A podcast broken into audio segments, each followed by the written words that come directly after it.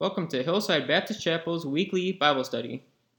Please join Dr. Steve Wood every week where we can all collectively grasp a better understanding of God through His Word. This podcast will be published every Wednesday night at 7 p.m.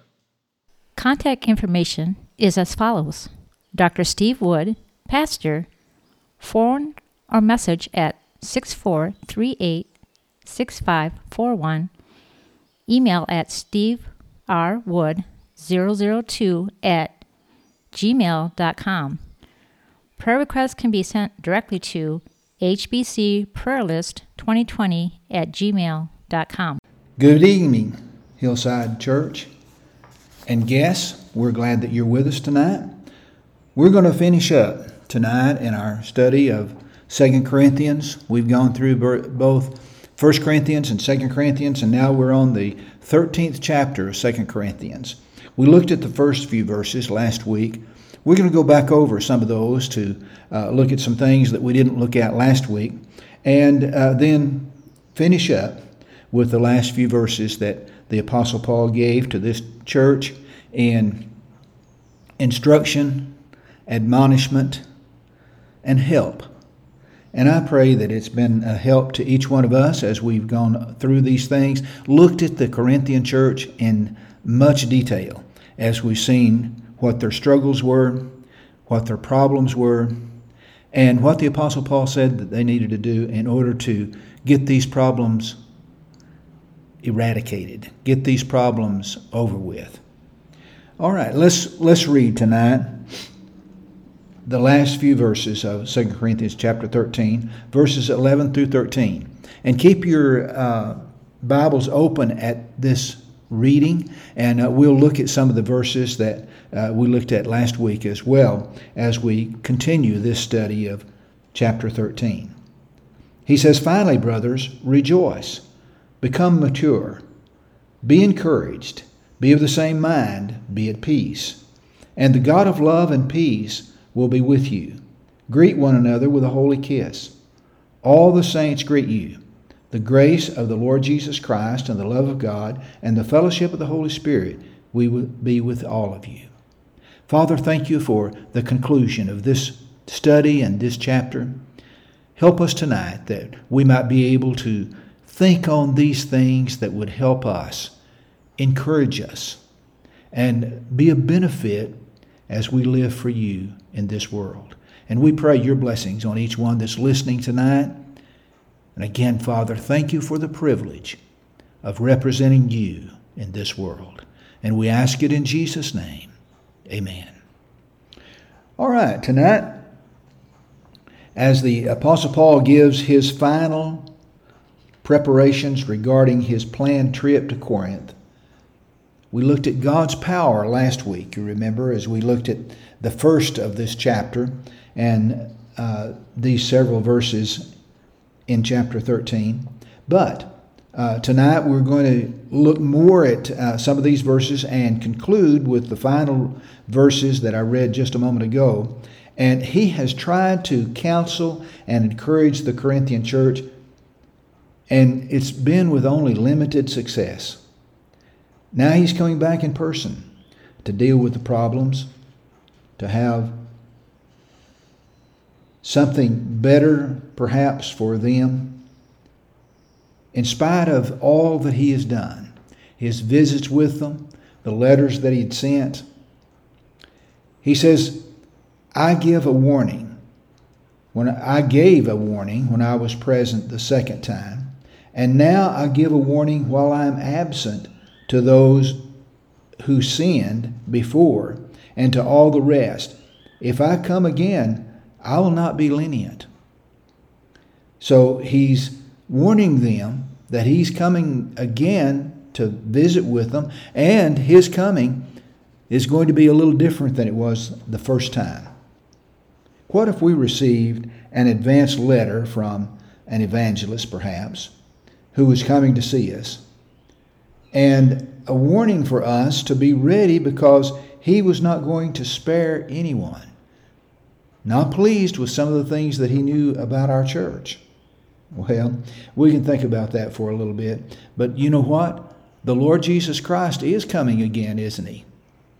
And He's going to judge us according to how we've lived, whether or not we've done what He wanted us to do.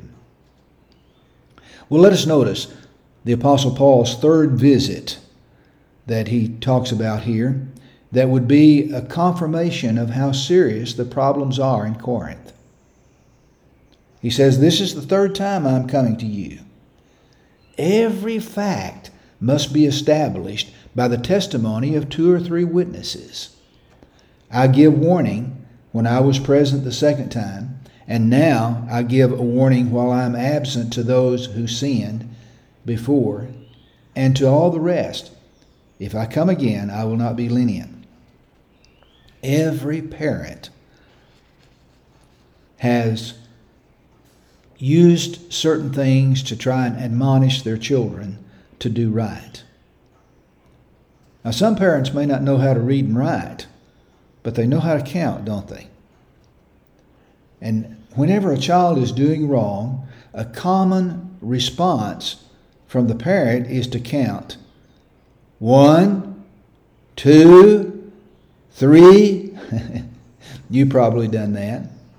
Many children must grow up thinking that the word three is another word for duck. Run for your life. because it is the last word many parents say before they go off on the child.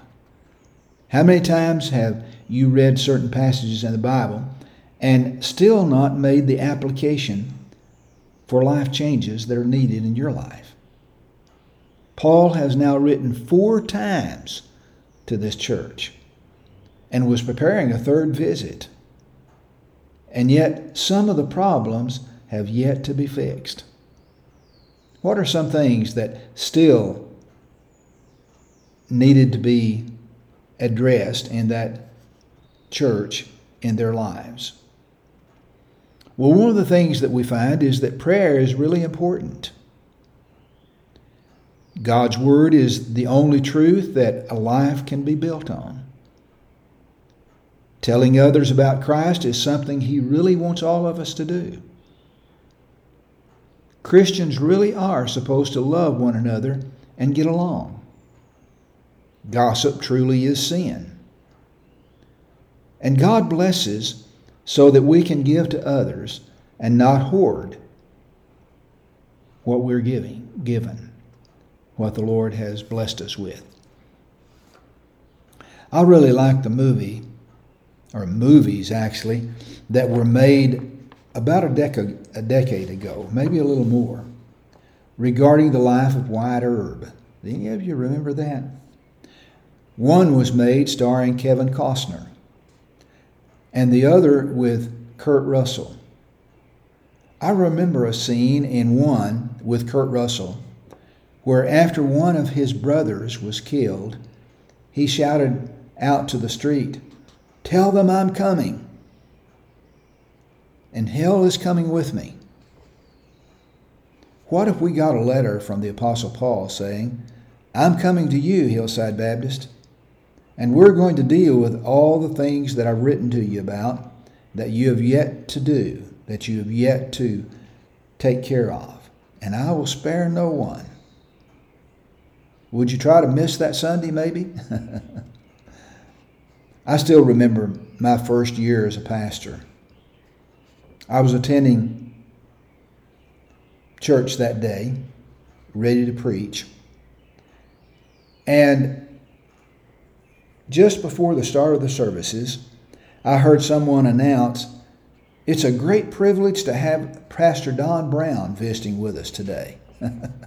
My heart dropped, realizing I was about to preach to one of the best known preachers in our area. When the service was over, he paid me a compliment by asking for a copy of my outline.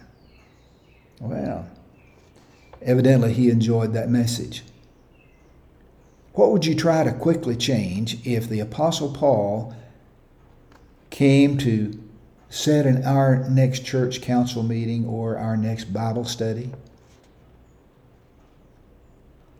His point was that if after all these letters and the visits that he had made, certain problems had not yet been addressed. He was saying his next visit would not be as pleasant as the previous visits were. And then the Apostle Paul says, since they were so good at testing him, and you remember he's answered much about their testing him about him being an apostle. Was he really an apostle, you know? And they were so good at testing him, they should be able to test themselves.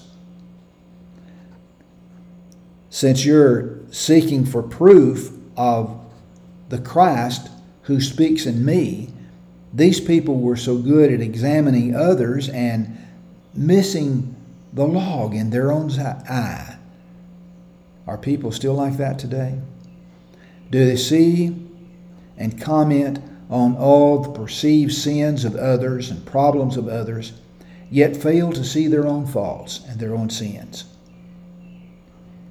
If they're truly saved, then there should be a power within them to help them understand all of these things that are in their lives.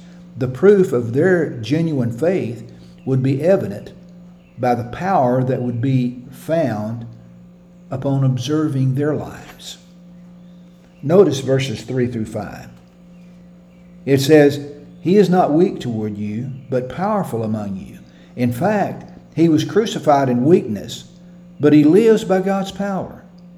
For we also are weak in him, yet toward you we will live with him by God's power. Test yourself to see if you're in the faith. Examine yourselves. Or do you yourselves not recognize that Jesus Christ is in you? Unless you fail the test. We're to test ourselves for our true faith. When's the last time you did a self examination of your spiritual life? How many take it for granted that they have genuine faith in God and haven't really looked at themselves to see if their lives match up with what God tells us an individual must have? Do you see examples of dynamic, unquestionable faith available for comparison what about our church? Do we see the dynamics in our congregation that needs to be there? Many people think that they're okay spiritually because of how they stack up to those in the pew around them. That's not what the Apostle Paul is telling this church to do. What if he was sitting in a seat right by the side of you right now. Those in Corinth thought they were okay because of how they looked next to each other, next to each Corinthian believer. The Apostle Paul says, I'm coming to the church, and things were going to be different this time. And he encouraged them to change. If you were a prosecuting attorney, with someone on the witness stand who was who had been accused of being a follower of Jesus Christ, then what would you look for as evidence in that person's life? What would be evidence of a new creation in Christ in them? New thinking, new goals, new habit, habits, new relationships, new priorities new spending habits, maybe. The word the Apostle Paul uses for fail the test is where we get the word reprobate. The concern that the test will show evidence that we're living in a way as if God did not exist, in a way that says our world revolves around ourselves and it's not about God's will in our lives. And then finally, the Apostle Paul says that he hopes the worst case scenario would not be what happens when he comes this third time. Let us notice verses 7 through 10. Now we pray to God that you do nothing wrong, not that we may appear to pr- pass the test, but that you may do what is right, even though we may appear to fail. For we are not able to do anything against the truth, but only for the truth. In fact, we, we rejoice when we are weak, and you are strong. We also pray that you become fully mature. This is why I'm writing these things while absent, that when I'm there, I will not be severe. I will not use severity in keeping with the authority the Lord gave me for building up and not for tearing down. The apostle gives them two things he's concerned about and wanted to see in the Corinthian church. He hopes that when he finally sees them face to face, the result of his strong letters will be a genuine change. And that the kind of change will be proof of their true faith in Christ. Verse 11 gives us some great ideas for things to work on regarding being a church. If we get this list down, then everything else is downhill. He says, finally, brothers, rejoice, become mature, be encouraged, be of the same mind, be at peace, and the God of love and peace will be with you. You know what? This would be a good passage to read before each business meeting, wouldn't it? and then verses 12 and 13. Greet one another with a holy kiss. All the saints agree, uh, all the saints greet you. The grace of the Lord Jesus Christ, the love of God, and the fellowship of the Holy Spirit be with all of you. A.T. Robertson makes a comment on this. He said, as in the Jewish synagogue where the sexes were separated, men kissed men on the cheek and women women. This was the Christian custom. Also, it's still observed in the Coptic, Russian, and some Latin American churches today. It was dropped many years ago because of charges made against Christians by pagans, non believers. In England in 1250, Archbishop Walter of York introduced a Pax board this was a board that was first kiss, kissed by the clergy, clergy, and then it was passed around to all the members for them to kiss instead of kissing one another's cheek, you understand. Think of the germ theory of disease and that kissing board going around to all the people in the congregation. One day, it's going to be made evident the truth about how close or how far we are from God's will in our lives. His coming is going to make it clear. We need to truly test ourselves by God's Word to look for evidence of genuine faith, even if we have no doubts about our salvation. We should look for evidence of truly a surrendered life? Are we serving Him the way He wants us to? Are we the kind of Christians He wants us to be? I pray tonight that you will examine your life.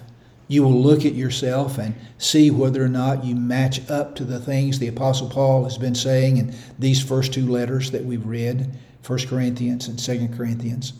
And if you're truly saved, if you placed your faith and trust in Jesus Christ as your personal Savior, then are you living for Him the way you should? Those are important questions. Examination, knowing how we stand before God. Are we His child? And if so, how are we doing as a believer, as His children? Father, I pray tonight that we in Hillside might truly examine ourselves and see whether or not we are keeping the faith, whether or not we are living up to the expectations that you have for us. And Father, if there's one that's listening tonight that has never placed their faith and trust in Jesus Christ as their personal Savior, I pray that more than anything else, they would do that. And again, Father, we praise you for who you are and what you're doing. And we thank you for all the lessons we've been able to glean from these two books. And help us as we end that study tonight and we begin a different study next week, that we might honor you with our lives and we might be the kind of individuals that would make a difference in our church and in the community in which we live. And we ask it all in Jesus' name. Amen. Contact information is as follows Dr. Steve Wood, Pastor, phone or message at 6438 6541, email at steverwood002 at gmail.com. Prayer requests can be sent directly to hbcprayerlist2020 at gmail.com. Thank you, and God bless.